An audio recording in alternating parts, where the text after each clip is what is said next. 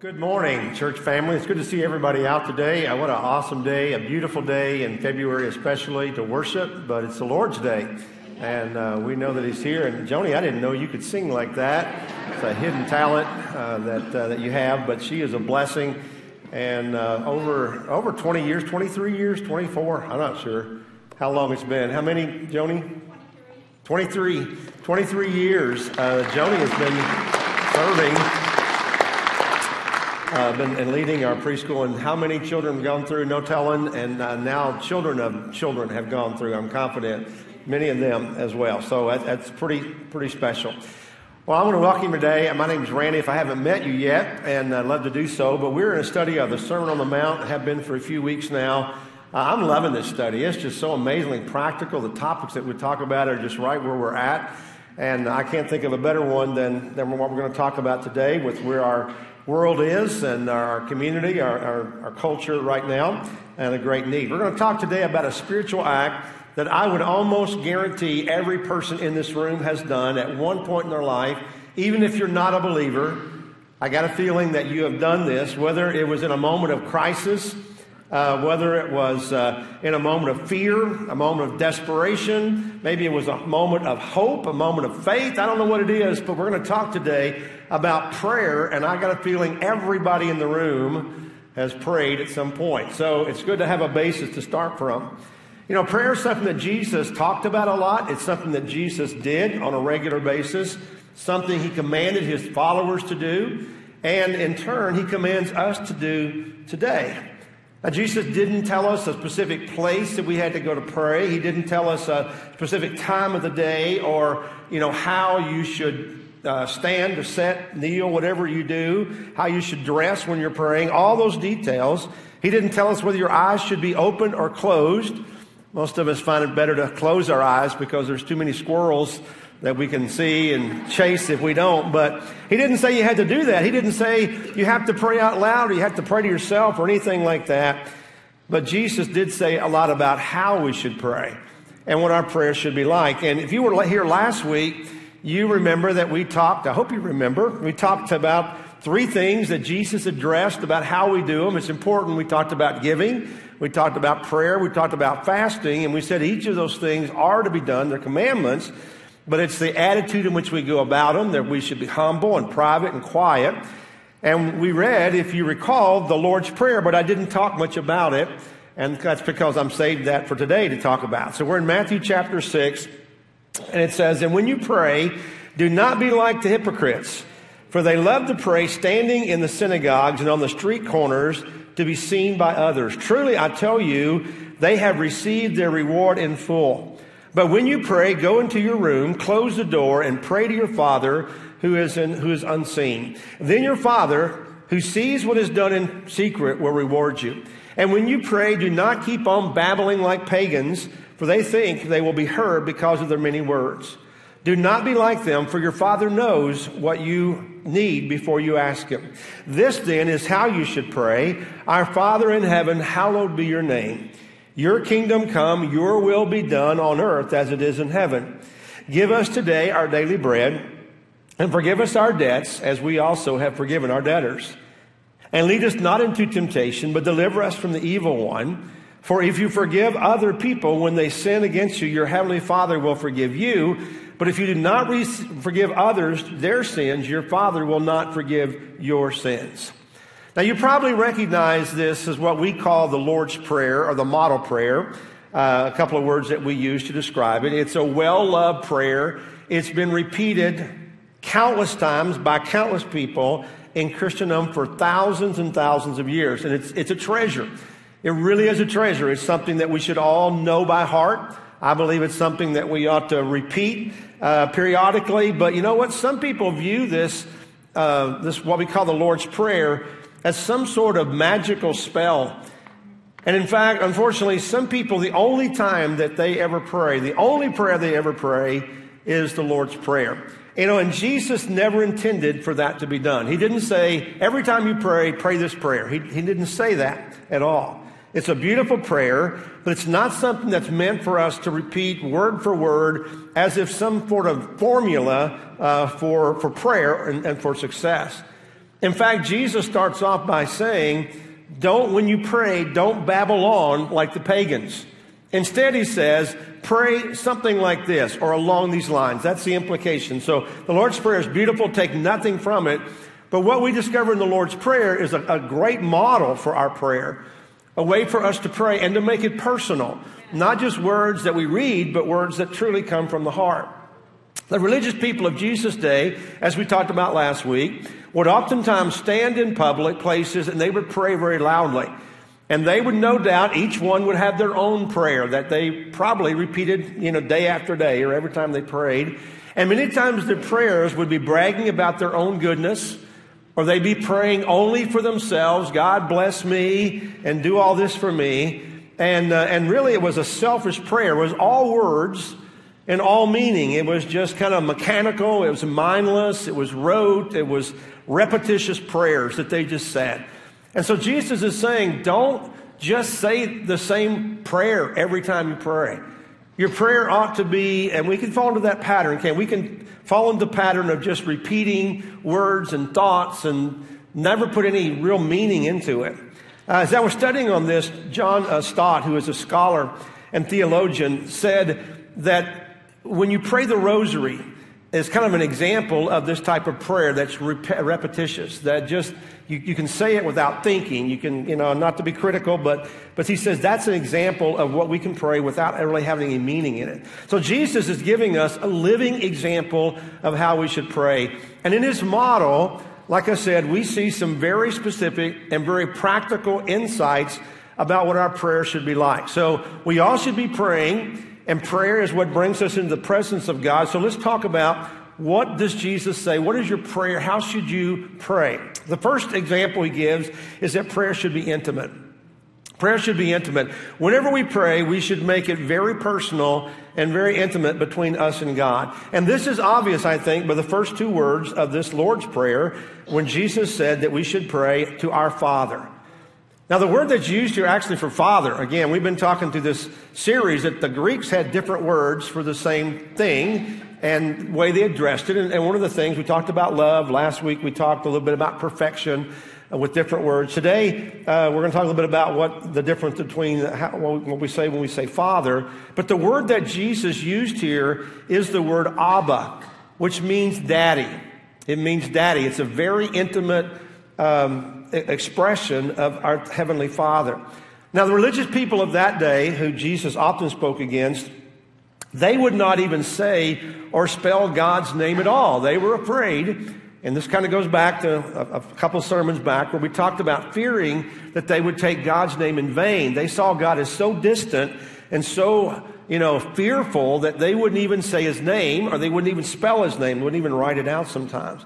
They would never be that familiar with God.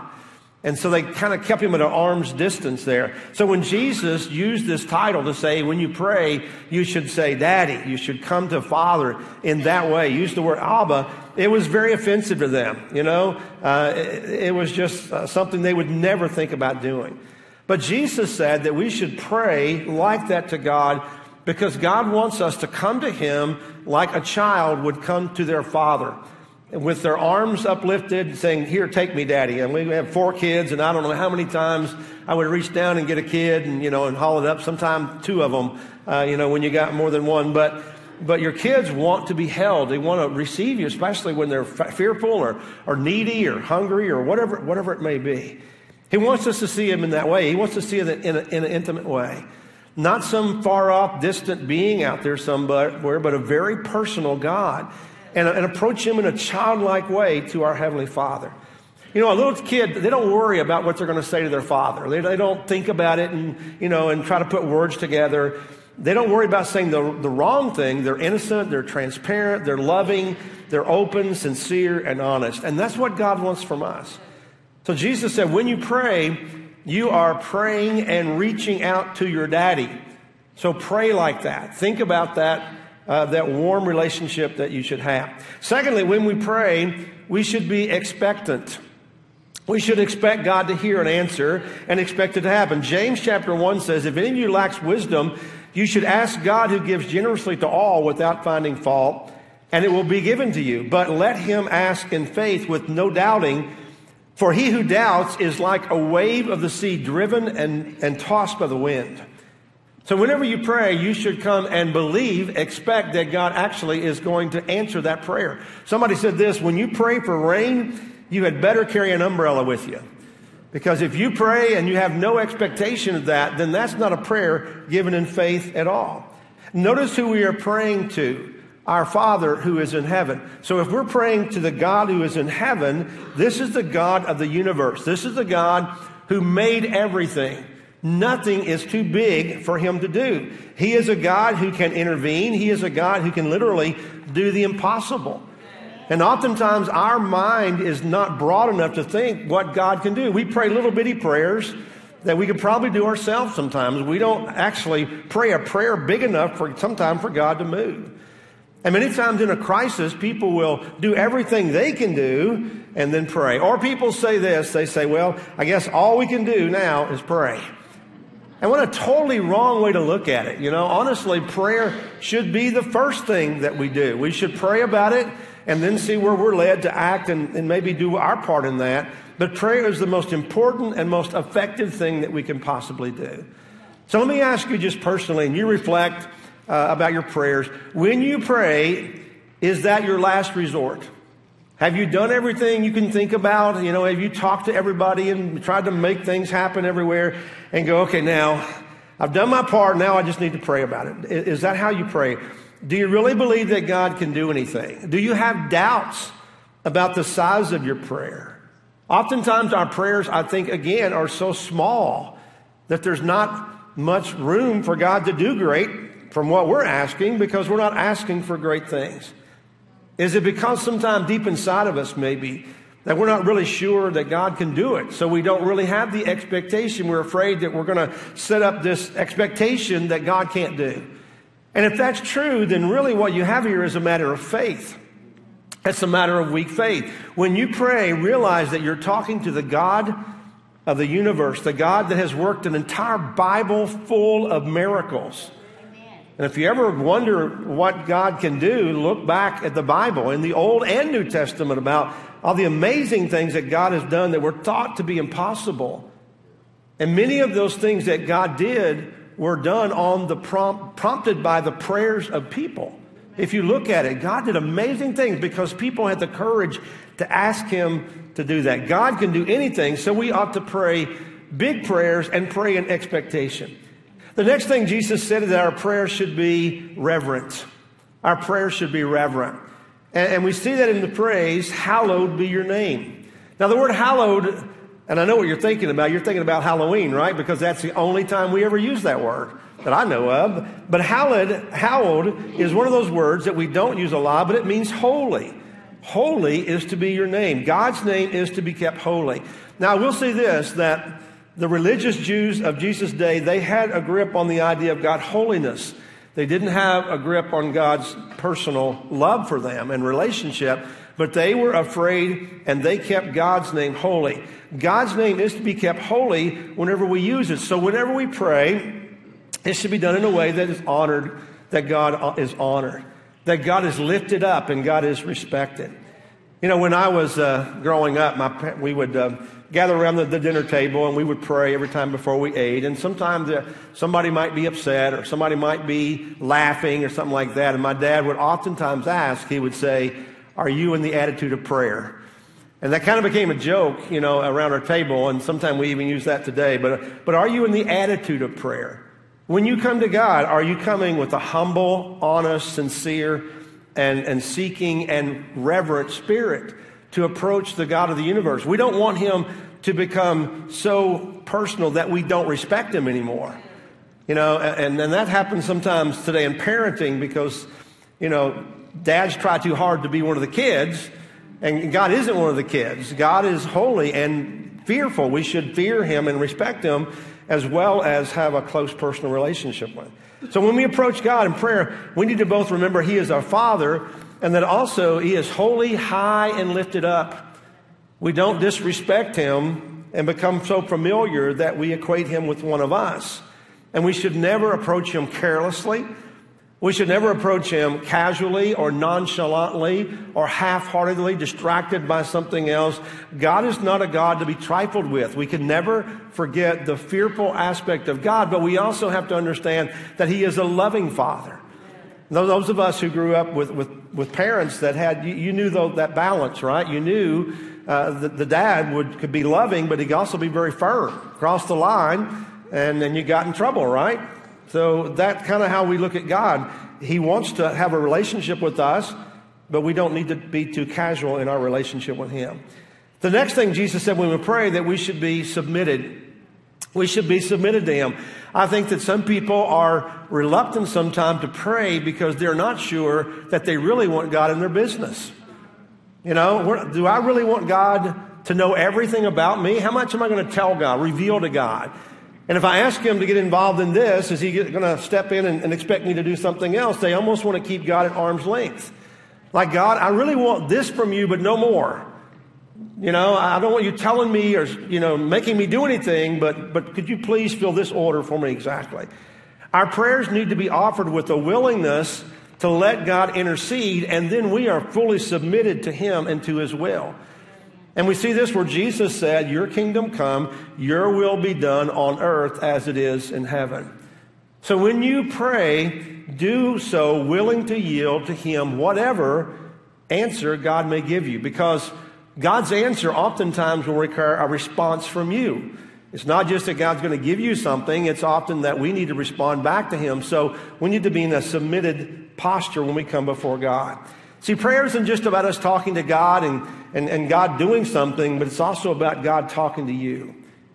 In fact, sometimes I think that prayer is more about submitting our will to God's will than it is for us convincing God to do something. Let me say that again to clarify. It's more about your submitting your will to God in prayer than it is about you uh, about God, about convincing God to do something for you. Prayer may not immediately change the situation. Have you ever prayed and nothing changed? But hopefully you changed. Our prayers should be designed to the place that even if we don't see the immediate answer, we change something in us to acknowledge that or to accept the, the, the, the no answer or the wait answer, whatever it may be, or the, even the yes answer. But it also should change us every time. Whenever we pray, we find out that, that, that whatever God is doing, and we join Him in that. Prayer is a merging of our hearts with God, and so we ought to sense God's will and God's direction more in, in, what, in, in our prayers and the response to our prayers. Now, I don't know about you, but sometimes when I pray, I'm tempted to tell God what He needs to do because I've already got it figured out. You know, I, it's obvious. I, this is what God should do. This is what I want you to do. This is the best thing that would happen. You know, I, I want to tell God what to do and ask Him to fill the order for me. But you know, we ought to be asking instead for God's guidance, for God's direction, for God's plan. God, how can I get on board with you and what you're doing? And you think about the realm of that and about the things we pray for and when we pray, how many times often is it that if we really spend time seeking God and praying about something, we would probably see another facet of what's going on? In this situation and we would start praying a little bit differently. Because most of our prayers basically are selfish. What's going to be best for me personally? And maybe not what's best for the kingdom as a whole or, or, or other people. It's what's best for me. See, prayer is not just about my issues. It's a lot, it's a lot broader than that. Notice that Jesus said we should pray, His kingdom come, his will be done. In other words, we are praying, or we should be praying, for the whole earth to surrender to God's will. For all of us to seek His will, everybody in the situation to seek God's will, that the earth would become like heaven, your kingdom come, your will be done on earth as it is in heaven, totally following God's will. God's standards, God's values, everything should come into uh, compliance with what God would want for the situation. And our prayer is a way to say that we're on board with that, that we are willing to accept that. We're willing to follow and submit to your will. Not just in this situation, but in a much broader sense. In my life, I want my life to submit to your big plan, God, and I don't know what my place is in this. Help me to see my place, understand. I know I, I know what I think is best, but I'm not sure. May not be your answer. And I'm willing to make your will be done on earth as much as possible. Can you imagine how things would change if we would pray like that? I don't know that I pray like that with that thought, my thought process.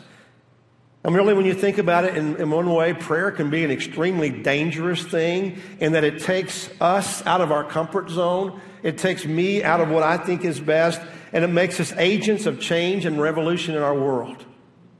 And if we pray submitted to God, if God doesn't give us what we want, we're not angry at God. We're starting to look at it in His situation, and one day we'll discover He knew what He was doing much more than we did. So when we talk to God, we ought to be intimate, we ought to be expectant, we ought to be reverent and submitted. Here's a fifth dynamic that Jesus gave. We should be dependent upon God. Whenever we pray, we need to remember that we are totally dependent upon God's provision for us. That we're not coming as equals to God in any way. We're seeking God's blessing and His provision. And we see that in the prayer, the line, give us today our daily bread. And while we oftentimes tend to recognize that God is the one who provides our food, I think it's a lot broader than that. It's not just what we're going to eat today and not just the meal that's sitting before us. This is about, I think, everything that we need for the day. Prayer is a way to acknowledge that we are dependent upon God for everything in our life. That we're dependent upon Him for, the, for our food and our water and the air that we're breathing in our homes and our cars and our security and our friends and job and wisdom and everything. God, give us today what we need. Bless us, provide for us. Because without God's blessing, we would be nothing at all. And that's why an element of our prayers should be thanksgiving. How often do we really thank God for the things that we have, for the day, for the safety that we have, for our jobs, for our family, our friends, the life that we have here? Do we think to, do we remember to thank God for what we have and to be grateful and to ask God continue to provide for those things. You, did you remember that line that says that God knows in advance what we need? We're not trying to inform God, hey, God, I need food for the day. We're just saying, God, thank you for the food that I know you're going to provide the trust that we have. So, without, while God knows the need, He still wants us to ask Him and show our true dependence upon Him. Jesus' next words here are, and forgive us our debts, and we have also forgiven our debtors. You know, I think this is where the prayer gets a little more serious and, and, a little more reflective. Hopefully, we think about these words remind us that our prayers ought to be number six, honest. We ought to be honest in our prayers. We're not going to deceive God into Him thinking we're something that we're not. We said last week that, you know, we talked about authenticity and that we try to fool other people. We wear these masks and sometimes we think we're fooling God. Maybe we're fooling ourselves, but never Him. But our prayers should be honest. Prayer forces us to reflect inward our life and see if we are giving other people what we're asking God for. And the biggest thing that we can give to others is forgiveness, right?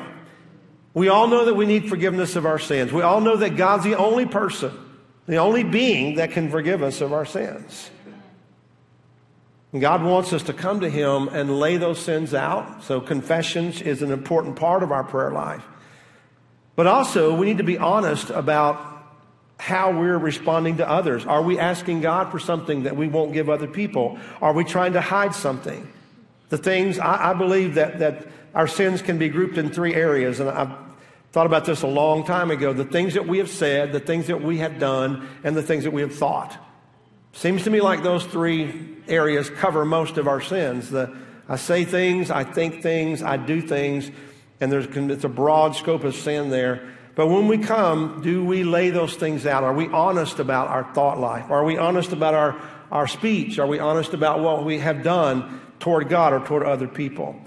In fact, I think the prayer maybe and our honesty in prayer is a way to determine are we being are we being honest with God overall? Are we trying to pretend to God that we are better than what we truly are?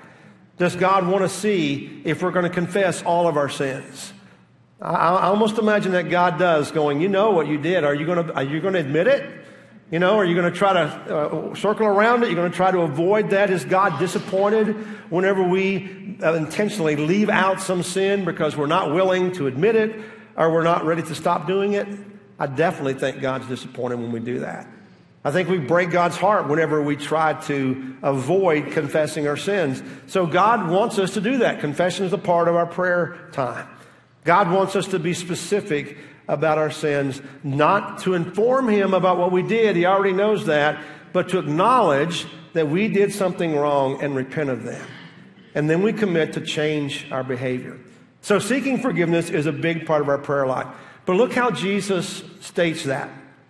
Look how Jesus um, ties God's forgiveness to our own forgiveness of others. When he says, Forgive our, us our debts as, it's a big word, as we have forgiven our debtors. Let me ask you this Do you really want God to forgive you like you have forgiven others? Do you really want that kind, that style of forgiveness? And think about how you forgive other people. Have you always forgiven people before you ask God to forgive you. There's a, there's a principle. Jesus said, if you come to offer your gift um, before the Lord and you know that somebody has something against you, have something against them, uh, leave your gift there and go out and make it right and then come back and worship God. So that is very consistent with saying that if you haven't forgiven other people, you probably don't have the right to ask God to forgive you. Down in verses uh, 14 and 15, it says, For if you forgive other people when they sin against you, your heavenly Father will also forgive you. But if you do not forgive others their sin, your Father will not forgive your sins. I don't think most of us really grasp the truth of that. I really don't. And, and it's really it's an important line there because there are people, and I know even Christians who say, Well, I can never forgive someone. And if we would say we would never forgive someone, we're basically saying, I don't have the right to ask God to forgive me. I mean, it's pretty clear cut what he's saying there. God knows what our relationships are like. God knows everything. And God knows if we have forgiven people who have hurt us or people who have sinned against us. God understands. God knows that in advance. We don't even have to tell him those things. But he says to receive forgiveness and the grace of God, we have to extend that to other people, or else we don't get that grace extended to us. And I really believe this is something that a lot of believers just don't get. They expect God to forgive them, but they refuse to, believe, to, to, to uh, forgive people who have hurt them in a small way. When we think about the load of our sin that God can and will forgive versus some small offense that someone has done to us, there's no comparison between the two, but we refuse to forgive people who have hurt us. You know, Jesus was asked one time, How many times should I, or do I have to forgive someone? And he said, Oh, 70 times seven. Now, he wasn't just saying when you reach 490 times, cut it off. He's saying basically your forgiveness is, is endless. You never stop forgiving people. And maybe you've had to forgive someone 490 times or more. Maybe you keep in count of it. Uh, or maybe forgive them, you know, for the same thing that many times. Who knows? Forgiveness, though, is to be endless is to be endless. And, and I really think this, this part of the prayer is probably overlooked because it's kind of at the end, but, but it's huge, I believe, because it's conditional, right? That Jesus said that. And I know this is tough and easier to, to, say, uh, to say than it is to do. And I understand that the hurt for some people is beyond words. And I don't want to ever minimize someone's hurt because I know that hurt is real, damage is real, and it can last a very long time. But the only way to move forward is to forgive and let God bring justice. We're reminded several times that, that vengeance is the Lord's, that we cannot try to exact that on people. God alone has the right to do that. And I've always believed that forgiveness is not so much a gift that you grant to someone else as it is a gift that you give to yourself. It's an act of obedience, but it's a gift you give yourself because we all know what it's like to have that those feelings of resentment and unforgiveness against somebody, and, and they may not even know it. They may be dead, or they may be, you know, just, you know, ignorant of the whole thing, but you're punishing yourself and you're disobeying God. So, forgiveness, we need to be quick to forgive people. Practicing forgiveness can also have powerful health benefits as well. How it, how it impacts you. Observational studies and even randomized trials have shown that forgiveness is associated with lower levels of depression anxiety and hostility, reduced substance abuse, higher self esteem levels, and greater life satisfaction. And then just basic health, you know, heart issues and everything else. When you have those feelings, the hard feelings inside, God doesn't want us going through life living like that, holding on uh, to hatred and hard feelings and unforgiveness that, that makes us bitter and makes us cynical in life. So God has a whole lot better plan for our lives. I don't know what we're trying to prove to ourselves, someone else, or maybe to God about not forgiving, but we have to let go of that. And I think that maybe being hurt is a way to see if we truly understand and accept the grace of God, who, who, you know, for our own sins, and if we can extend that to other people. Because I promise you, the extent of hurt you have had is nothing compared to the hurt that you have done to God. So maybe our being hurt is a way for us to experience in some way what God experiences when we sin against Him. And by the way, we can definitely pray for God's help to forgive other people. God, we can say, God, help me forgive this person. That's a very valid prayer. And that forgiveness may not mean that we allow them into our lives again to hurt us. We may need to set boundaries. That, that's perfectly okay. But it does mean that we're not holding these offenses against them anymore. We are not punishing them by not forgiving them. We're letting God deal with them. Well, there's one more element of Jesus' prayer. Pretty powerful stuff, isn't it? We are to pray in a humble way. In a humble way. Next phrase, and lead us not into temptation, but deliver us from the evil one. See, a part of prayer is showing our dependence on God to protect us from Satan attacks. How much better it would be to avoid sin uh, altogether than to get trapped in sin and then try to ask get, uh, how to get out of it or ask for forgiveness. Alone, we are defenseless. We're going to face temptation. In our weakness, we're going to fall. But with God's help, we can avoid and resist temptation and the evil one. Do not be deceived. You know, Satan and his demons are out to destroy you in every way possible. Never think that he is harmless or your friend. And I don't think any of us really uh, realize the power of God and the angels of God who are literally holding back the forces of Satan from destroying us. They're protecting us. And that's what Jesus said ask for God's protection. But we do know that Satan is free, at least on some level, to be able to tempt us. God allows him to do that at this time. So we need a humility to acknowledge our human weakness and our total dependence upon God for protection. Lead us not into temptation. Protect me from the, the, areas I'm weak in. Listen to what Paul says in Ephesians 6. Finally, be strong in the Lord and his mighty power. Put on the full armor of God so that you can take your stand against the devil's schemes. These are victorious words, right? Our struggle is not against flesh and blood, but against the rulers, against the authorities, against the power of this dark world, against spiritual forces of evil in the heavenly realms. Guys, our battle is not primarily against one another. It's not against people, it's not against things of the world, it's against the devil and the powers of darkness and spiritual forces of evil that we can't even see sometimes. God's holding some back, but we're still, we're still vulnerable to much of it. Jesus knew this, and Jesus acknowledged the power of the devil time after time, and he warns us do not be ignorant and unaware of his desire to destroy us. So we desperately need to ask God to help us and protect us from the evil one. Wow, that's a lot, isn't it? You know, the Lord's Prayer is beautiful. It, has got a lot of facets to it. But I would encourage you, as you read through that, it would be, it's a great prayer to model your prayers from, not just repeating it, but, but understand that this is what Jesus has to say about prayer. In fact, I think prayer is one of the greatest gifts that God has given to us. Oftentimes the most neglected too, but it's a great gift both to bring us to Christ and to keep us safe in Him. Prayer is so powerful. So powerful. You know, we're hearing a lot about revival all over the, our country. And it's exciting, isn't it? I mean, it really is exciting, and it stirs up inside of us. You know, revival shouldn't be the except, exception, it should be the norm among believers. When we think about our world and what we have, it should be normal. And we, we, can, we can uh, usher that into our lives. We don't have to go down. It's cool to go down. I, we went down one, one evening. It, we don't need to go somewhere. We just need to go to God. That is where revival will come from. And let me tell you this that, that revival comes through prayer, confession, and repentance and recommitment to God. That's where revival comes from. It's wonderful when it becomes more powerful and stirred up in other places, and it's awesome to see it on the college campuses. It's amazing what, what God is moving through this generation. But you know what? All of us can experience that as we open our hearts up, as we seek God through prayer, confession, and repentance. And that would be my challenge to you this morning. As we wrap up our time on prayer, I can think of nothing better than to pray. And I want to encourage you. Uh, we're going to open this time up like we always do. And I would love to see this front just full of people who are seeking God, confessing sin, you know, pouring out your life, your heart, repentance before the Lord.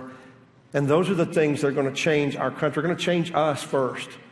And then revival begins in us and it spreads to others. I, I would challenge you to do that. We're going to be up front here. Some of us, if you want to come up and pray, someone pray with you, but you don't need us necessarily to pray but just seek God. Let's pray together. Father, we come to you this morning. We're so grateful for this model prayer, the Lord's Prayer. God, we take nothing from it but, but saying that we need to make this prayer our own and make it personal and seek you in an intimate way. God, I pray that as we seek you personally, that God, you would show yourself to us in a fresh way. God, you would draw us to yourself, Lord. That we would confess our sins and we would forgive others who have uh, who have uh, offended us, Lord. We would, we would acknowledge that we must do that before we can be forgiven. And then, Lord, we would pour our lives out to you and we experience that joy, that, that, that feeling of knowing that we're with you and seeking you, and your priority becomes number one in our lives, Lord. God, I pray that we would seek that, find that personally. God, we love you, we worship you, we want to be your people. Draw us to you. Help us seek you with all of our hearts. I pray these things in Jesus' name. Amen. And let's stand to worship our Lord.